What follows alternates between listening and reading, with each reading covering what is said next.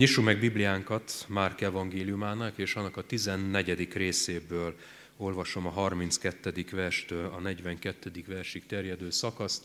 Tehát Márk 14-ből a 32. verstől olvasom Isten igéjét. Igeolvasás után Tóth Imre testvért kérem, hogy majd imádkozzon áldásért. Tehát Márk 14, 32-től így szól Isten igéje. Ekkor arra a helyre értek, amelynek neve Gecsemáné, és így szólt tanítványaihoz.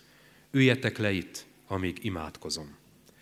Maga mellé vette Pétert, Jakabot és Jánost, azután rettegni és gyötrődni kezdett, majd így szólt hozzájuk. Szomorú az én lelkem, mint halálig. Maradjatok itt és vírasszatok. Egy kissé távolabb ment, a földre borult és imádkozott, hogy ha lehetséges, múljék el tőle ez az óra és így szólt. Abbá, atyám, minden lehetséges neked, vedd el tőlem ezt a poharat, mindazáltal ne úgy legyen, ahogyan én akarom, hanem amint te.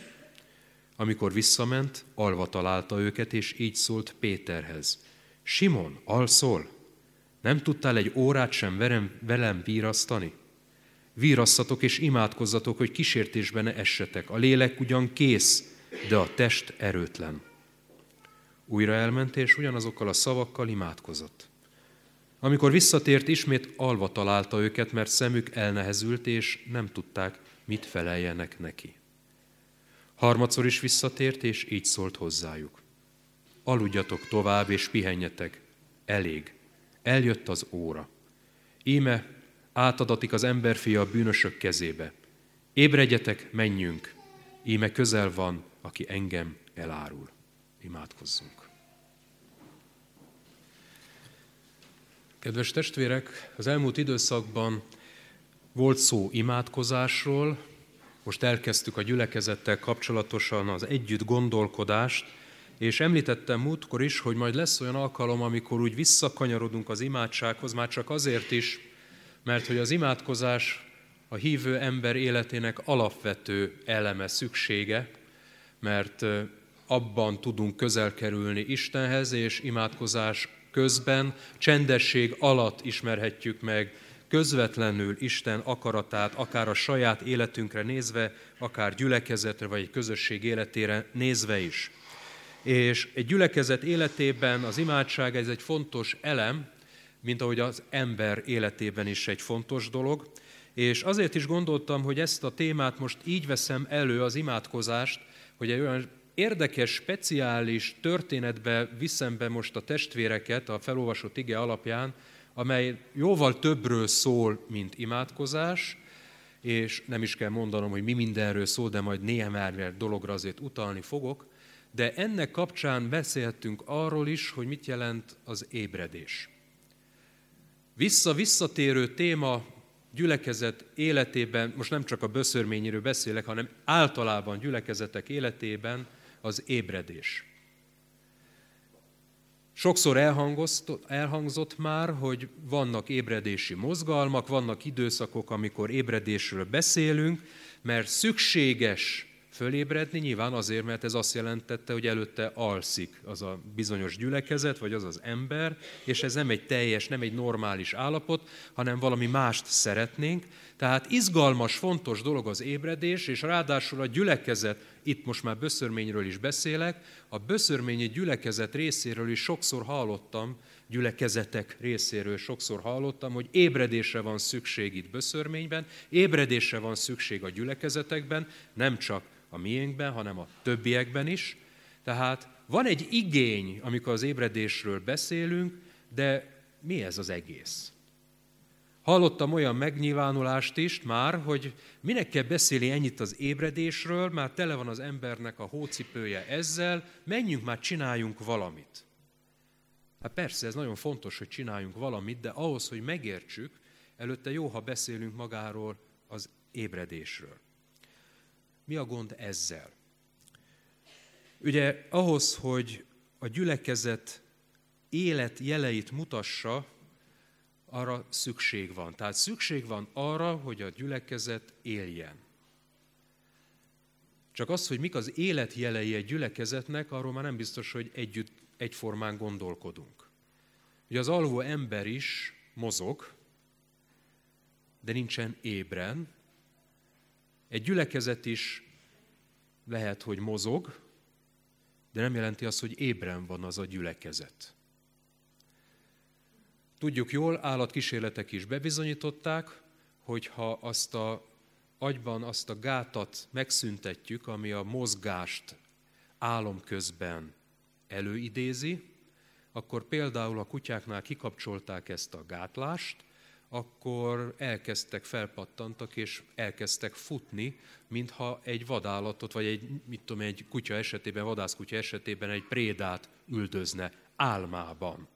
Hát valószínűleg valami ilyenről álmodozott, vagy, valaki, vagy álmodott, hogy valakit üldöz, valamilyen másik állatot. Tehát attól, hogy mozgás van, attól még nem biztos, hogy az a gyülekezet élő. Tehát mik lehetnek azok a jelek, ami alapján egy gyülekezetről el tudom dönteni, hogy az egy élő közösség. Még két gondolat van ezzel kapcsolatban, remélem, hogy érteni fogjuk, mert ilyen, ezek más területről hozott példák.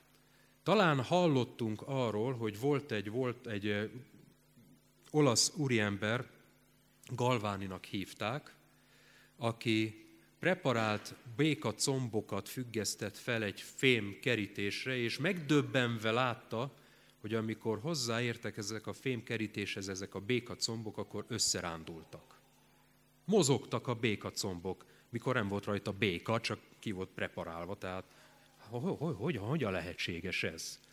Igazából nem is ő fejtette meg ennek a tudományos hátterét, hanem volta, hát az ő nevét is már hallhattuk, ugyanis a feszültség mértékegysége a fizikában a volt, ez az ő nevéről lett elnevezve, a galván itt, ha máshol nem a galván ellemről talán beugrik, és ő jött rá arra, hogy azért, mert hogy ezüst kampókon volt kifüggesztve a fém kerítése, és az ezüst és a vas között potenciál különbség van, és ez a feszültség megrándította az idegeken keresztül a békacombokat. Élt az a békacomb? Nem, pedig mozgott. Mai tudományos életből a mesterséges intelligenciákról biztos már hallottunk, nagyon nagy terület, egyre jobban fejlődik. Ez arról szól, hogy az ember kikapcsolásával nagyon gyors számítógépek hoznak döntéseket, hoznak következtetéseket, és például az egyik ilyen megdöbbentő következtetés az volt, nem is olyan régen, amikor Trumpot megválasztották elnöknek, előtte ugye szoktak közvéleménykutatásokat végezni, és az emberek által kutatott, tehát a kutatók által megállapított előrelátás az volt, hogy nem Trump lesz az elnök. Egy mesterséges intelligencia, tehát egy számítógépben, amikor betáplálták az adatokat, az viszont azt hozta ki, hogy Trump lesz az elnök. És utána megdöbbenve tapasztalták, hogy a gépnek lett igaza. Nyilván ez programozás, meg mi egyebek, de talán értjük, hogy a kérdés feltevés és az arra adott válasz alapján nem tudjuk eldönteni, hogy ez most egy gép válaszolt, vagy embert válaszolt. Pedig jobban válaszolt a gép, mint az ember. Él a gép. Vannak olyan irányzatok egyébként, akik azt mondják, hogy igen, akik már az életet egészen másképp definiálják, mint ahogy mi hagyományosan szoktuk definiálni. Tehát mi az élet? Mi az élő? Mi a gyülekezetben az élet? Ha azt mondjuk, hogy mozog, van benne mozgás, vannak gyönyörű alkalmak, és most nem szólom le, tehát tényleg vannak szép alkalmak, van imaóra, vannak különböző programok, és ezek nagyon szépen meg vannak szervezve, akkor élő a gyülekezet? Hát látszólag igen. Ha csak interneten keresztül nézem egy gyülekezetnek az életét, és azt látom, hogy minden héten van tíz program, és azok a programon sokan jelen vannak, és milyen nagyszerűen meg vannak szervezve, és mennyien látogatják, akkor azt kell mondani, hogy ez a gyülekezet él. De biztos az, hogy ez a jele az életnek? Egy gyülekezet életének? Én azt gondolom, hogy hasonlóan, mint az előfelhozott példákban, ez megtévesztő lehet. nem azt jelenti, hogy nem él a gyülekezet, de megtévesztő lehet. Ha arra alapozzuk a ítéletünket, hogy egy gyülekezetben van nagyszerű imaórák, nagyszerű igehirdetések, jól megszervezett versfelolvasások, ettől élő a gyülekezet. Mert még lehet, hogy tetsz halott állapotban van, vegetál, képek, gépek tartják életben, kómában van. És ez igaz a hívő emberre is. Attól, hogy minden gyülekezeti alkalmon részt vesz, Lengerente este olvassa Isten igéjét, imádkozik, felülete szemlélő azt mondja, hogy élet van benne, és mégis lehet, hogy a szíve üres. Mitől él? Nem kell messzire menni, azért a Bibliánk ebben útmutatást ad. Annyiszor mondtam, már szerintem a testvérek unják is tőlem, hogy milyen gyümölcsöket mutat. Ha van egy fa, amely gyönyörűen virágzik, Ugye múltkor egy pont a mandulafa kapcsán beszéltem is erről, tele van levéllel, Jézus látta, oda megy és keresi a gyümölcsöt, de nincs rajta gyümölcs, akkor ez a fa nem sokat ér.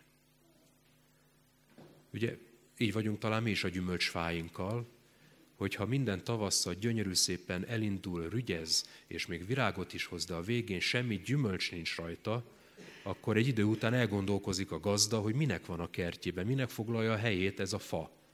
Mert nem árnyék miatt ültette, hanem azért, hogy legyen rajta gyümölcs. Tehát a gyümölcs. Milyen gyümölcse van a gyülekezetnek? Milyen gyümölcse van az én lelki életemnek? Ha visszatekintek, fejlődtem, és ebben a Krisztusivá formálódás a lényeg, nem az, hogy több igeverset tudok, több éneket tudok, hanem az, hogy Krisztusivá változom folyamatosan, ez gyümölcs, vagy pedig nem. Fejlődtem, vagy nem fejlődtem? Élet mutatok, életet mutatok, vagy sem? Milyen gyümölcs? Szeretet, öröm, békesség, türelem, szívesség, jóság, hűség, szerítség, önmegtartóztatás. Ezek a lélek gyümölcse. Egy gyümölcs van, igaz? És annak vannak különböző elemei. Ezek mind, ezek mind mutatkoznia kell a hívő ember életében. Tehát él-e a közösség, él-e az ember, mutat-e életet, szülőképese, gyümölcstermő-e, mert ezek mutatják, hogy életképes a gyülekezet, és életképes vagyok benne én, hívő emberként. És igenis az ébredés témája bosszantó tud lenni, mert miért kell erről ennyit beszélni, inkább menjünk cselekedni, és azért kezdtem el felsorolni azt, hogy nézzük már meg, hogy mit jelent az élet, hogy nehogy önmagunkat megtévesszük. Mert ha arra megyünk rá, hogy hát akkor legyünk minél többen, minél jobb programokat szervezzünk, minél jobban tele legyen a gyülekezet naptára különböző programokkal, ezzel lehet, hogy elaltatom magamat, mert kipipálom, hogy igen, van élet, hát hiszen minden héten tíz alkalom van, mire össze tudunk jönni, stb. stb. De közben van egy gyümölcs. Krisztusibbá leszek-e? És a gyülekezet szülőképes-e? Vajon rendeződnek-e a kapcsolatok? Vajon valóban igaz-e rám, és majd délután erről beszélek a harmadik példabeszédek három alapján, hogy valóban igaz-e, hogy amit Krisztustól megértettem, azt meg is cselekszem. Ne a magad eszére támaszkodj, mondja az ige, előtte meg az, hogy bíz az Úrban. Majd erről fogunk délután beszélni. Tehát változik-e az életem, Krisztusivá változik-e, vagy sem? Azért is beszélni kell az ébredésről, mert az ébredt állapot úgy tűnik nem tartható fent. Vagy akkor miért beszélünk arról, hogy van a 60-as években egy ébredési hullám, a 70-es években, volt Erdélyben, volt Magyarországon, volt Skóciában, van Afrikában, távol-keleten, közel-keleten. Miért beszélünk ébredési korszakokról, ha folyamatosan fenntartható lenne az ébredt állapot? Tehát én azt gondolom, hogy ennyi indok is mutatja azt, hogy van értelme arra, hogy az ébredésről beszéljünk. Ebben a témák, vagy ebben a ige szakaszban, amit most fel, felolvastam, Jézus Krisztus az, aki fölteszi ezt a fájdalmas kérdést, hogy Simon alszol?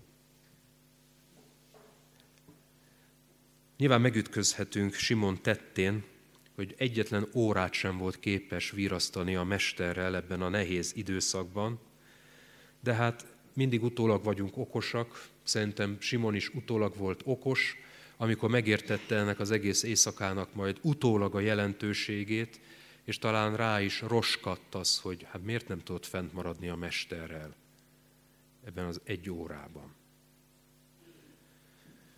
Valóban. Miért nem tud fent maradni? De egyáltalán ki ez a Simon? Először tisztázzuk ezt. Ki lehet ez a Simon? A Bibliában tudjuk, de ma kik a Simonok? A kívülállók, azok, akik nem ismerik föl egy adott helyzetben, egy adott szituációban, vagy adott időpontban az, hogy kik is azok, akik most ott vannak, hogy éppen Jézussal találkozik, és éppen a megtérés lehetőségét szalasztja el. Kik azok a simonok? A kívülállók, akik talán azt se tudják, hogy kik a baptisták, néha megdöbbennénk azon talán, talán itt is, Böszörményben, hogy kik tudják azt, hogy kik vagyunk mi. Tehát, hogy mennyire széles körben ismert a baptista gyülekezet. Mi reméljük azt, hogy széles körben ismert, de aztán lehet, hogy meglepődnénk. Tehát ki tudja rólunk azt, hogy kik a baptisták, és ki tudják, kik azok, akik tudják, hogy ki az a Jézus. És azon is meglepődünk sokszor. Számunkra teljesen természetes, hogy mi tudjuk, és hát akkor ők a simonok, nem? Akik nem tudják, hogy mit szalasztanak el. De Jézus nem róluk beszél, ezek az emberek, akik azt se tudják, hogy kik, ki Jézus, ki Isten, nem ismeri őket, ők nem alszanak, ők vakok és süketek. Ők ébren vannak, csak egyszer nincs ismeretük. Ő megint másképp kell viszonyulni. Tehát akkor kik ezek a simonok? Mi vagyunk? Tegyük fel a kérdést. Mi lennénk a ma élő simonok? Akik alszanak, akik egy ideje követjük Jézust, hiszen már Simon Péter is három éve a mesterrel van, éjelt nappal látéve a nap 24 órában, a hét, mind a hét napján. Mint ahogy mi is követjük Jézust. Akkor mi vagyunk azok? És mondom, könnyen azt mondjuk, hogy hát persze, mi lettünk volna Simon helyében, akkor talán másképpen viszonyulunk. De lássuk meg, az az éjszaka abban a pillanatban nem volt különb a többinél. Most nem visszafele nézzük az eseményeket, előre nézünk. Fölmentek a tanítványok Jézus Krisztussal azért, és emlékezzünk a virágvasárnapi bevonulásra, milyen csodálatos módon várták Jézust, hogy elfoglalja az őt megélető trónt. Hát ezt várták a tanítványok, Jézus követői, hogy ha ő a messiás, akkor végre betölti azt a helyet, amiért jött, elfoglalja azt a helyet, amit őt illeti, a trónt hiszen egy politikai vezető. Fönt vannak, elköltik szokás szerint a széder vacsorát, a páska vacsorát. És annak rendje módja szerint, ahogy ezt éveken, évtizedeken keresztül megszokták, végül zsoltárokat énekelve elvonulnak megpihenni. Hát lehet, hogy ez nem egy szép dolog, amit most mondok, de mégis így történt. Azért van bennük már némi pohár bor. Ha más nem, három, három decis bort már elfogyasztottak a vacsora közben. Tehát jó hangulatuk van. Még akkor is, ha ez gyengébb alkoholtartalmú volt, mint ahogy manapság mondjuk a borra. Jó hangulatuk van. Hát Csodálkozunk azon, hogy elnyomja őket az álom. Nem különös, különösképpen nem másabb ez az éjszaka, mint a korábbi. Utólag fogják megérteni, Simon is. De akkor miért Simont kérdezi meg Jézus? Miért nem Jánost vagy Jakabot? Hát ők is ott alszanak. Emlékszünk, hogy hogyan védekezik Simon? Nem is védekezik, hanem fogadkozik, hogy mindenki más megtagad, én nem foglak. Ugye ezt mondja. És akkor elképzelem ezt a történetet, hogy ott van Simon, és, és akkor azt mondja, hogy hát én persze, én veled megyek, még a halálba is. Annyira szeretek, úgy szeretlek. Mindent megteszek érted. Jó, akkor gyere velem imádkozni. Gyere velem egy órát imádkozni. Nem érted, Jézus, én megteszek érted mindent. Neki megyek az ellenségnek. Gyere, arra van szükségem, hogy imádkozz velem. Hát Jézus, te nem érted. Mit imádkozni? Kard van nálam. Neki megyek az ellenségnek is. De most imádkozni kellene. És nem képes. Tehát alszunk. Alszunk. Kedves férfi testvéreim, amikor Jézus arra kér, hogy segíts többet a gyermekeit körül, most nyilván azokhoz szólok, akik ilyen helyzetben vannak. Mit mondasz? Mert a feleséged már nem bírja. Hát én vagyok a családfenntartó, látod, hogy dolgoznom kell a hét, mind a hét napján, reggeltől estig, mert ha nincs pénz, éhezik a család. Ezt meg kell értened. Neked meg nincs más dolgod, mint itthon legyél a gyerekekkel. Nem tudom, hogy ismerős, lehet, hogy de legalább hallottatok róla. Vagy a munkatársak körében. Pedig Jézus annyit mondott az apának, hogy állj a feleséged mellé, és segíts. Vagy amikor azt kéri Jézus, hogy kérjél bocsánatot a stílusod miatt. Mert nagyon kellemetlen az óemberi természeted. Ahogyan kiosztod a testvéredet. Ahogyan fölpattansz. És amíg van is igazsága, amit mondasz, de ahogy ezt elmondod, az nem szeretetteljes. Megtesszük? Vagy kirántjuk a kardot, mint Péter, és majd levágjuk a szolga fülé, így harcolok Jézusért. Jézus meg azt mondja, hogy gyere, kér bocsánatod a stílusodért. Vagy asszony testvére, amikor azt mondja Jézus, hogy legyél már kedvesebb a férjedhez. Hát fáradtan jött haza. Nem biztos, hogy arra van szüksége, hogy egyből azzal szembesüljön, hogy ez a baj, az a baj, miért nem, hol vagy, miért nem, stb és rágod a fülét. Jaj, de jó megfogalmazza a példabeszédek könyve. A zsémbes asszony rosszabb, mint a csepegő tető. Inkább a ház sarkán, mint egy házban a zsémbes asszonya. Lehet, hogy nem értitek, drága testvérnők, de mi férfiak igen. És azt kéri Jézus az asszonyoktól, hogy legyél kedvesebb. Vagy azt kéri az asszonyoktól, hogy add át az irányítást a férjednek. Gyenge kezű, gyenge akaratú. Te választottad. És lehet, hogy mégis, mégis kiderülne, hogy igaz, amiről a Biblia beszél,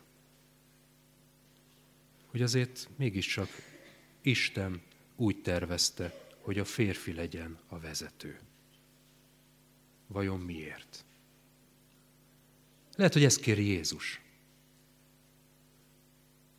Hát mi vagyunk ezek a simonok? Vagy amikor azt mondja Jézus, hogy tegyél próbára. Hozzátok be a tizedet. Tegyetek próbára.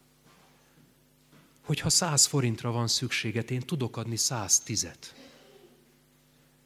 aminek van tizede, és azt a tíz forintot odaadod nekem, mert én száz tized akarok neked adni. Hát mi lenne, ha próbára tennénk? Értjük? Hát mi vagyunk ez a Simon, akitről azt kérte Jézus, hogy gyere, imádkozzatok, vírasszatok velem. És bealszanak, mert nagy a teher, mert fáradtak, mert nehéz. Egy nehéz nap, egy nehéz hét után vannak tele élményekkel. Hát hogy ne aludnának el. És ezért megy oda Jézus Simonhoz, aki annyira fogadkozott, hogy érted? Érted? A halálba megyek. Jó, hát akkor imádkozz értem. Hát de meghalok, érted? Nem, csak imádkozzál.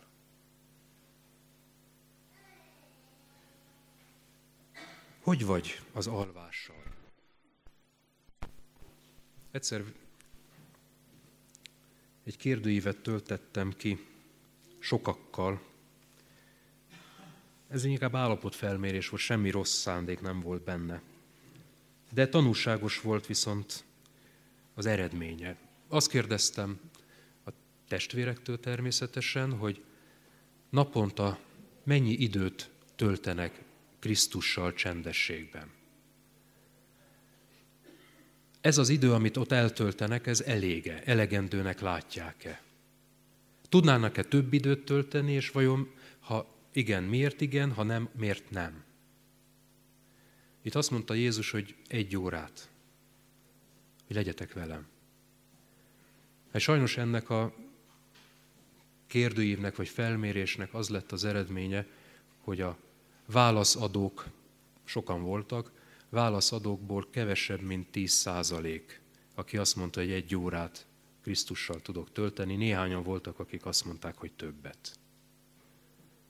Mi vagyunk a Simonok. Egy órát nem tudunk Istennel tölteni. Lehet persze, lehet azt mondani, hogy de hát napközben, vezetés közben, értekezlet alatt, előadás alatt, utazáskor, én nem tudom, akkor megtartom ezt a csendességet. Ez csak azért hozom föl, hogy mindenki önmagát vizsgálja meg. Milyen a Krisztussal eltöltött idő? És érdemes lenne akár egy hetet átgondolni így, hogy naponta mennyi időt töltök, bátorítalak benneteket, írjátok le. Reggel fölkelek, ennyi a kávészünet, vagy a mit tudom én, akkor a reggeli előkészület, elindulok, ennyit időt töltök munkába menet, annyit időt töltök a munkába, hazamegyek, gyerek, munka, föld, mit tudom én kinek mi. Nézzük meg! Általában megdöbbentő tud lenni, hogy ebből a heti beosztásból, a napi beosztásból mennyi az az idő, amit Krisztus jelenlétében töltök csak vele, nem megosztott figyelemmel, hanem Krisztussal, csendességben. Talán arról nem kell beszélnünk, hogy mennyire fontos a csendesség. Persze embere válogatja, valakinek nehéz az olvasás, valakinek nehéz, hogy elcsendesedjen, valaki inkább zenét hallgat és azt tölti be. Tudom, mennyi az az idő, amit Krisztusra figyelve töltesz. Bármilyen formában meglepődnénk talán. Mert kifogásaink vannak. A megélhetés gondja, a család terhe, kell egy kis pihenés, egy lazítás, szabadidő, kikapcsolódás. A mai élet ritmusa annyira felgyorsult, és csak a teher növekszik. Így van. Én azt gondolom, hogy amikor arról beszél Krisztus, hogy megrövidítetnek azok a napok, hát talán ez is belefoglaltatik hogy annyi technikai eszköz van, ami segíthetne bennünket, de nincs több időnk. Mindig csak rohanunk. Felgyorsult. Akkor hogyan? De valahol mégis kell megoldást találni. Hogyan? Krisztus oda megy, ébreszt. És igenis megdöbbentő, amikor kollektív alvás van, és ilyenkor kérdés az, hogy egy alvó gyülekezetben ki lesz, aki ébrezget.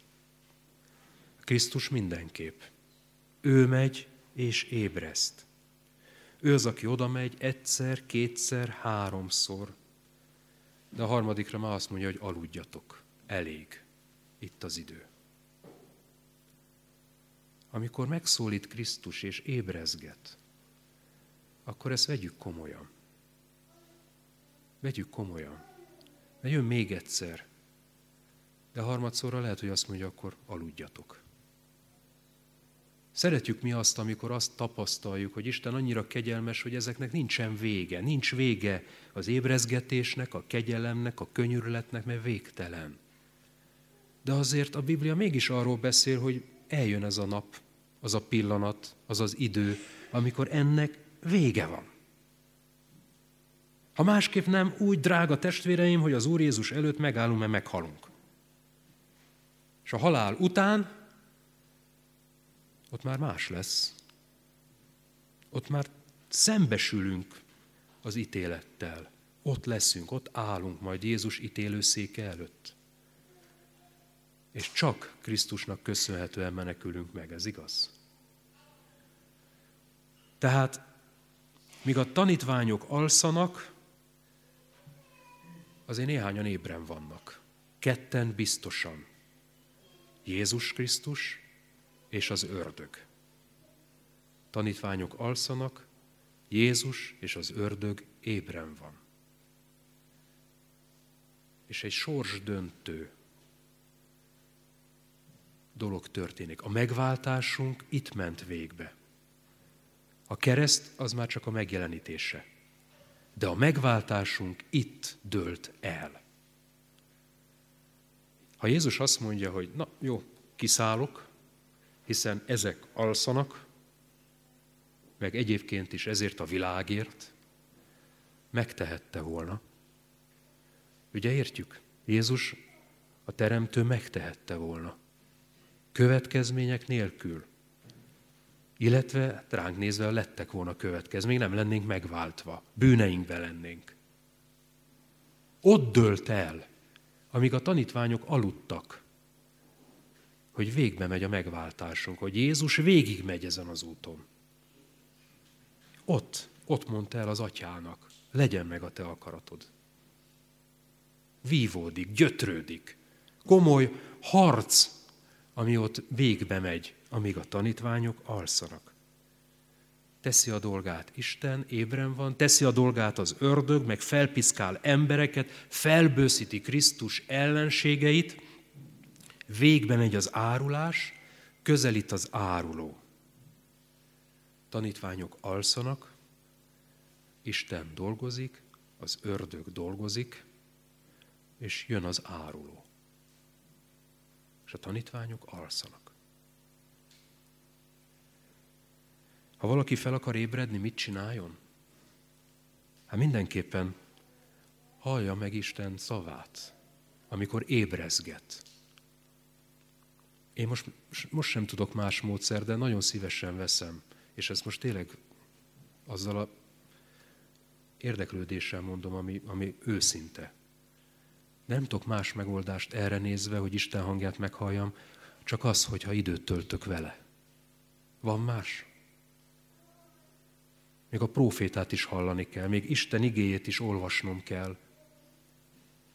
Nem tudok elképzelni mást. Időt kell szánni Istenre, Krisztusra. Kérni kell azt, hogy vizsgálj át az életemet, hogy mi az, ami elválasz, mi az, ami gát, miért nem lobog az a tűz, mi az, ami elfolytja. És amire rámutat, kérjem, hogy változtasson rajta, mert nekem erőm sincs hozzá. Csak a készségem, hogy változni akarok. És amikor azt mondja, hogy ezt tedd, akkor meg megteszem.